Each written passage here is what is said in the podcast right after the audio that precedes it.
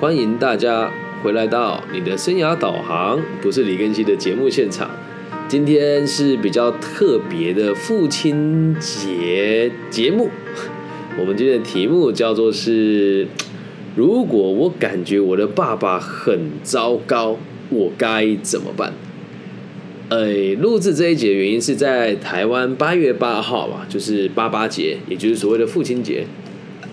那世界各地每个不同的文化的地区啊，不同的这个族群庆祝父亲节的方式跟节日也都不大一样。那我会特别制作这一期的原因，是因为有一天我听到我的女儿跟我说：“我最讨厌芭比了。”她说这句话的时候，我知道她是跟我怄气，而且是在跟就是某一些立场跟我不一样的长辈的时候讲话的时候说出来的话。但是我心里面听了其实很刺哦。那在我们做辅导跟生涯规划的过程当中，我们遇到了很多人觉得自己的爸爸很糟糕，又或者是他觉得他的爸爸可以做得更好，而他自己却无能为力，又或者是他自己觉得自己被他的父亲欺负了，或者是感觉他对他做了不大好的事情。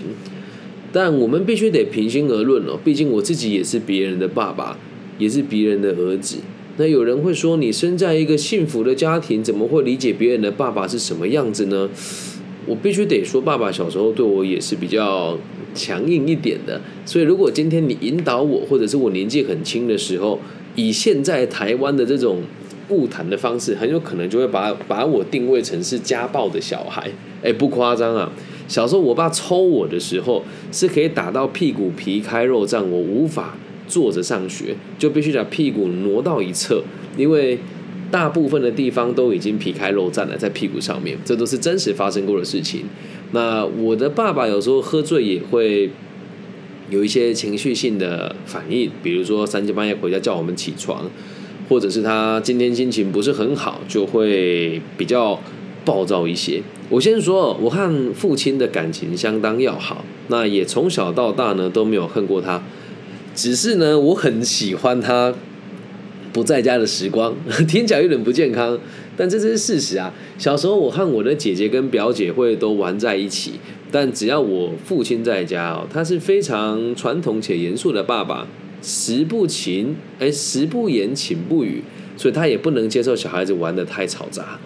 那他那一天，我还记得有一次哦，就是我们很开心，说笑什么笑，然后都几点了，就开始大骂。可是孩子玩就很正常嘛，所以我们都会偷偷的打电话给外婆。我的外婆就很爱打麻将，也很喜欢跟我父亲打麻将。我打去说：“喂，奶奶奶奶，你今天晚上有要打麻将吗？”奶奶说：“有啊。”我说：“那可不可以赶快打给我爸爸？”他说：“好啊，就打给爸爸。”然后爸爸就会出门打麻将了。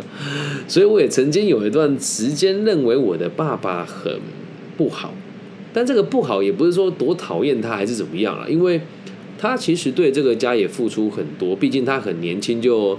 一个人从乡下来到都市生活，还带着我的妈妈跟我们两个小萝卜头，所以他的感受，我现在回想是可以理解，也是能够明白为什么他的心绪有时候会起伏是比较大的。所以，当我们今天在讨论这个题目的时候，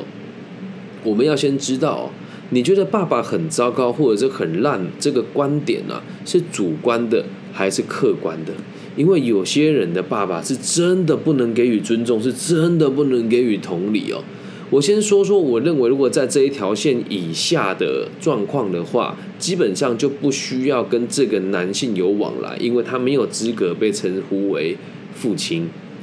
我的想法啦，底线哦，我嗯，超过五年生而不养，还殴打并且勒索家人。超过五年生而不养，还殴打并且勒索家人，在这一条线以下的，我不认为他有资格当你的父亲。所以也希望大家能够理解，在讨论这件事情以前哦，假设你的爸爸或者是对照顾你的雄性角色啊，就以这个人为主，他很有可能是你实际上的叔父、伯父，甚至是爷爷。外公都有可能发生，而且也有很高的机会，他是你妈妈的新男朋友，理解吧？所以希望大家在我们今天讲爸爸这个角色定位的时候，不要只站在说生父的角色，因为如果你生你的人生而不养，还殴打你、勒索你的家人，那基本上你说他还有没有救？只要超过五年的，你就应该让他自己去解决他的课题哦。那如果如果真的是遇到这样子糟糕的父权角色或者是爸爸的话，你要让你自己更有能力了，之后再回来教育他。你说老师他对我那么差，我还要教育他？我刚刚有说他没有资格当你的爸爸，但是如果可以，事情要圆满，你也应该要让他理解什么是好爸爸，因为从来没有人教育过他如何当好一个父亲的角色啊。你会看到很多人会有这个新手爸妈的教学啦。都教你怎么包尿布啊，怎么哄小孩啊，小孩吐奶怎么办？但从来没有人教育过任何一个爸爸，你该如何当一个称职的父亲。所以，如果你已经有能力了，加上你听我的节目，我的节目人都是比较没有仇恨感，然后愿意为社会付出的人。所以，当你能力好的时候，再回来教育他，这个观点该怎么进行呢？你要强制的供养他，有强制力的供养他，让他可以理解现在家里的老大。这个老大不是说我支配你哦，是家里的经济支柱我也可以分担，而且过去的家里经经济的支柱也从来都不是你，所以现在希望你可以尊重大家的支配。这时候会延伸出另外一个问题：如果你的奶奶。或是你的妈妈，或是你家里的其他的角色，依旧在非常的宠溺这个你认为很差劲的爸爸，我只能跟你说，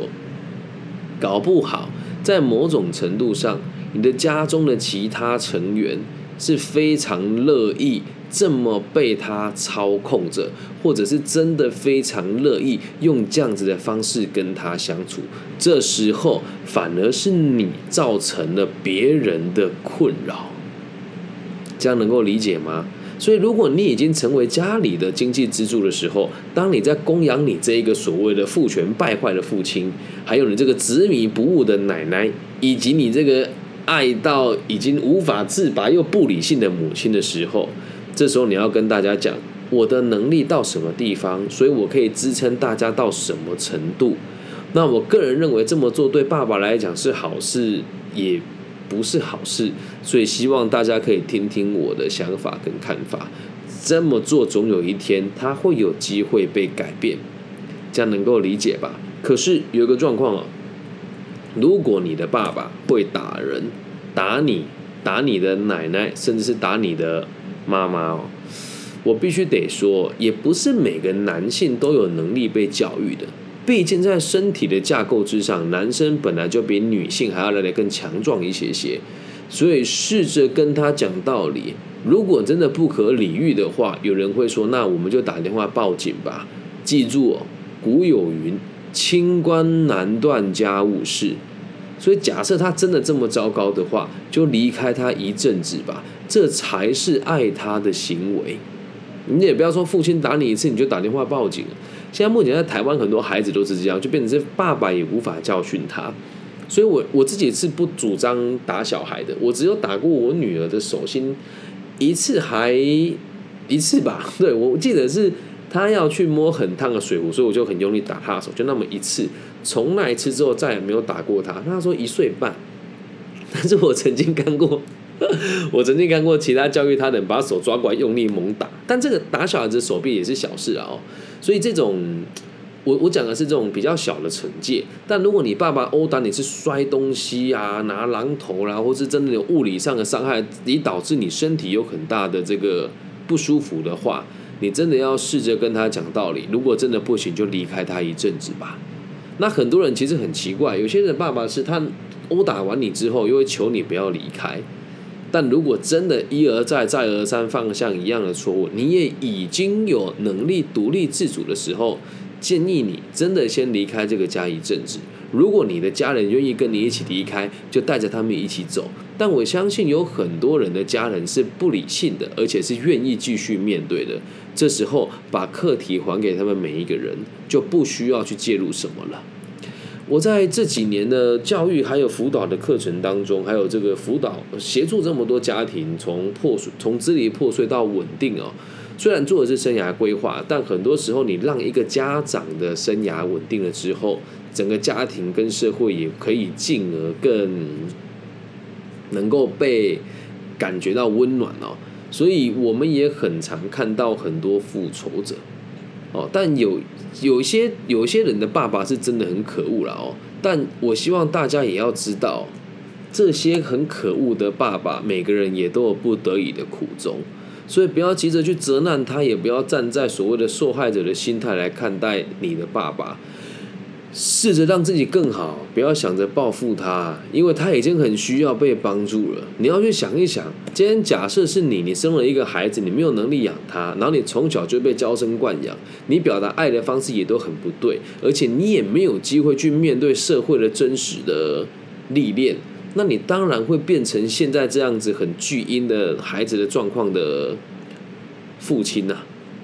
这样能够理解吗？所以如果你遇到这样子的爸爸，请你记得一件事：不要想着报复他，让你自己过得好一点，然后让你的家人知道你们这么宠溺他是不理性的。因为每一个败坏的父权角色，真正的责任都来自于某一个或某两个母权的角色。妈妈或者是奶奶能够理解吧？你说那他的爸爸呢？基本上家庭教育在台湾哦，大部分爸爸是不管事的。那如果他是有他自己本身也是单亲家庭，比如说我的爸爸很糟糕，那我的爸爸的爸爸对他就不好，所以他导致他有这个状况。那这个也是一种可能性啊。反正就是他们会变成这样，是上一代的事情。而现在的你会听我节目的大家，应该也够成熟了。最起码都是十二岁以上，我相信我节目受众没有十二岁以下的。那以下开放，大家可以在你的直播平台或者是 Podcast 平台上面跟我留言，你几岁，然后做什么工作，可以让我方便更新一下我的频道的受众哦。OK，那题外话补充一下，最近很多人在台湾的 Apple Podcast 发生了一件事情，是你听我的节目很习惯，但突然就好像不更新了。Apple Park 做了一件让我觉得很糟糕又痛心疾首的事情，他们自动的关掉很多订阅我的朋友的通知，所以你得必须从搜寻的这个序列上面打李更新，打我的名字，然后再点进去，它才会更新它所有的集数。至于发生什么事情，我寄信给他们了，他们也没有回复我，所以反正也无所谓啦。如果我听我的频道，你就无法像其他人的频道说他会实时的提醒你我更新，但我更新的频率基本上还是两三天就一次哦。好，那上半部讲完了，接下来聊聊下半部。我们刚刚讲的是真的非常糟糕的父亲，他不养你又殴打你的家人，就是所谓的极致无赖的男性存在。怎么应对也讲得很清楚了，让你自己过得好一点之后。有条件的供养他，并且教育他，让他知道你这么做会让每一个人都很困扰。我也希望你知道，我已经成长了，不需要再接受你的这样子的支配。但我没有打算离开你，也没有打算恨你。我只希望你可以明白，我真的期待我们的家庭可以过得更稳定，这样就足够了。那接下来讲一讲这个状况是比较棘手的。其实大部分人的爸爸都不是这么糟糕的爸爸。接下来说一说，提供了你所有物质生活，但他就是不尊重你的决定的这种父亲，那你必须得先问一问哦，你的坚持、你的目标、你的行为，是不是完全符合正确的社会期待呢？还有你的父亲的立场虽然是顽固的，但是有没有那么一点点的道理值得你去理解呢？我会这么讲的原因是在这么多的生涯规划跟辅导的过程当中哦，有非常多人出了社会了以后，还是依旧的仰赖爸爸妈妈给予的资源，可是还会在公开场合批评、谩骂自己的爸爸，小时候对自己做过的一些错误的行为。为什么会讲一些哦？每个男人心里面都住了一个小孩，而且每个男孩从来都没有做好准备要成为一个有责任感的男人，所以有些人在小时候或者他年轻的时候，肯定就会犯错。你不能因为他犯了一个错，你就说你要恨他一辈子。如果你要恨他一辈子，你就而且同时有做到是，你不接受他的任何的供养跟照顾，那你不理他，你不鸟他，我认为这是合情合理的。可是很可怕的事情是，很多人右手拿着爸爸给他的资源，左手到处批评他的家人，这么做就很错误了。能够理解吧？我们都不是孩子了，我们都不是孩子了。我再再再三强调，我们都不是孩子了。物质不能决定一切，但是这样子的爸爸很有可能他只是一个没有教育观念的人，而这样子的行为已经是他给予你爱的最好的表现了。他没有学习过啊，那他在犯了一次错之后，你就再也不给他机会，然后说不管你给我多少钱都无法弥补你对我的伤害，可是你还是一直拿他的钱。这样就不行啦啊！听到这一段哦，你要你要先知道一件事哦，如果你有类似的状况啊，施主回头是岸呐。如果你持续拿着你爸爸妈爸爸给你的物质，就不应该去批评他，就不应该说什么我家人都不理解我，因为你还是接受他的照顾跟供养，他哪有必要理解你啊？还是那句话，我们是成年人了，这样能够理解吧？如果你的状况是我现在说的这个类型哦，请你试着让自己更独立，用你的方式去爱他，让你过得更稳定、更成熟，且让你的爸爸知道，即使你不养我，即使你不用给我物质上面的支撑。即使你不认同我的理念跟想法，我依旧可以独当一面的把每一件我想做的事情做好，而且还有多余的东西可以分享给你，对吧？所以，请大家不要去攻击你的父亲。如果他真的有给你物质上面的照顾，有时候难沟通而已。每个男人心里面都会有一个尊严吧，谁都希望成为一个有用的爸爸，没有一个人想要天生就摆烂当个没有用的没没有用的男人。至于你说有些人哦，你说我的爸爸小时候对我就很，小时候对我就很差，我为什么一定要对他好？唉，我们都是成年人了，所以如果你听完了这一集之后，发现 我觉得我爸就是爱面子而已啊。或者是我觉得听完之后，我能理解他的难处是什么了。当你要告诉他的时候，试着柔软一些，趁着明天父亲节到来的时候，好好跟他说：“爸爸，父亲节快乐。”有一些真心话，我想跟你说。要不要去骂骂他，或者是哎你都怎么样啊？或者是用批评的方式，不需要。爸爸的面子要给啊，哪一次不给是吧？一起当个成熟的孩子，也一起当个温暖的父亲。那如果你和我一样的是一样的状况，就是身为人子又身为人父，那爸爸也还是很这个，依旧很照顾你啊。他健康的存在，基本上就是很照顾你的一种一种行为了。那就希望大家都可以知道，当你觉得自己爸爸很糟糕的时候，客观的去思考。他是真的对你很糟糕，还是只是立场不一样？用这两个观点来带大家过一个温暖的父亲节。那就有人说：“老师，那我很爱我爸爸，我听这一集干嘛？你就不要听啊！因为我本来在想做父亲节的这个专题要做什么，但我后来想一想，我想要米平这个社会的纷争，就用这样子的方式来带大家做一个。”互动了，然后也希望大家，这是我个人的想法。那可能此言一出，又会造成我的节目的被攻击机会提升，但我还是要说，其实很多同志朋友，他最后自己的这个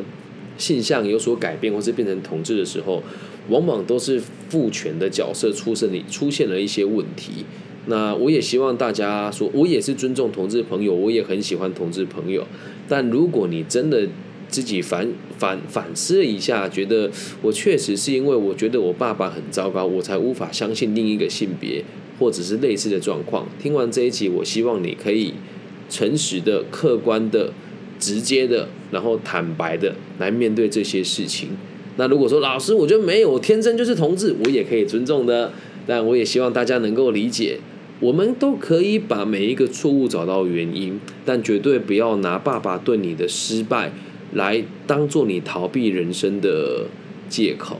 因为每一个人都是从男孩变成男人的，而有些人一辈子都没有成熟过。如果大家觉得这个形容很难理解的话，欢迎大家去收看一部这个剧哦，我觉得蛮好看的，叫《花甲男孩转大人》。里面几乎每一个男性角色都不都是不成熟的，这样大家可以接受吧？那父亲节到了，也希望大家可以好好的跟你的爸爸说：“爸爸，我爱你。”如果你的父亲很照顾你的话，写一张卡片给他，或者是像我的爸爸就比较务实嘛，我就包个红包给他。那如果你跟你的爸爸的关系很紧张，处的不是那么融洽，把这一集听完，想一想你要怎么跟他应对。有时候暂时离开，或是暂时不互动，或者是说出你的真心话，可能会造成一点点的伤害，但这些伤害都会成为你跟他沟通的养分。而且，如果你没有表达，他也不知道其实你不喜欢呢，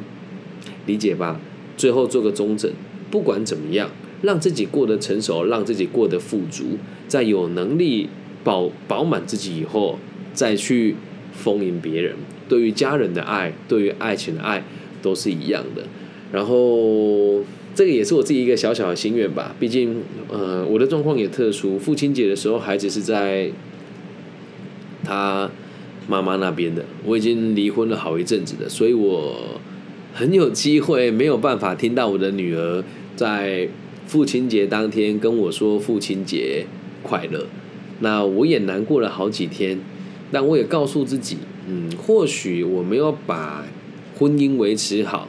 我在他心目中也有可能会是一个糟糕的爸爸。那如果你听完这一集之后，你觉得老师我跟你一样，我觉得不是我自己不是一个很好的父亲，那就记住一个原则，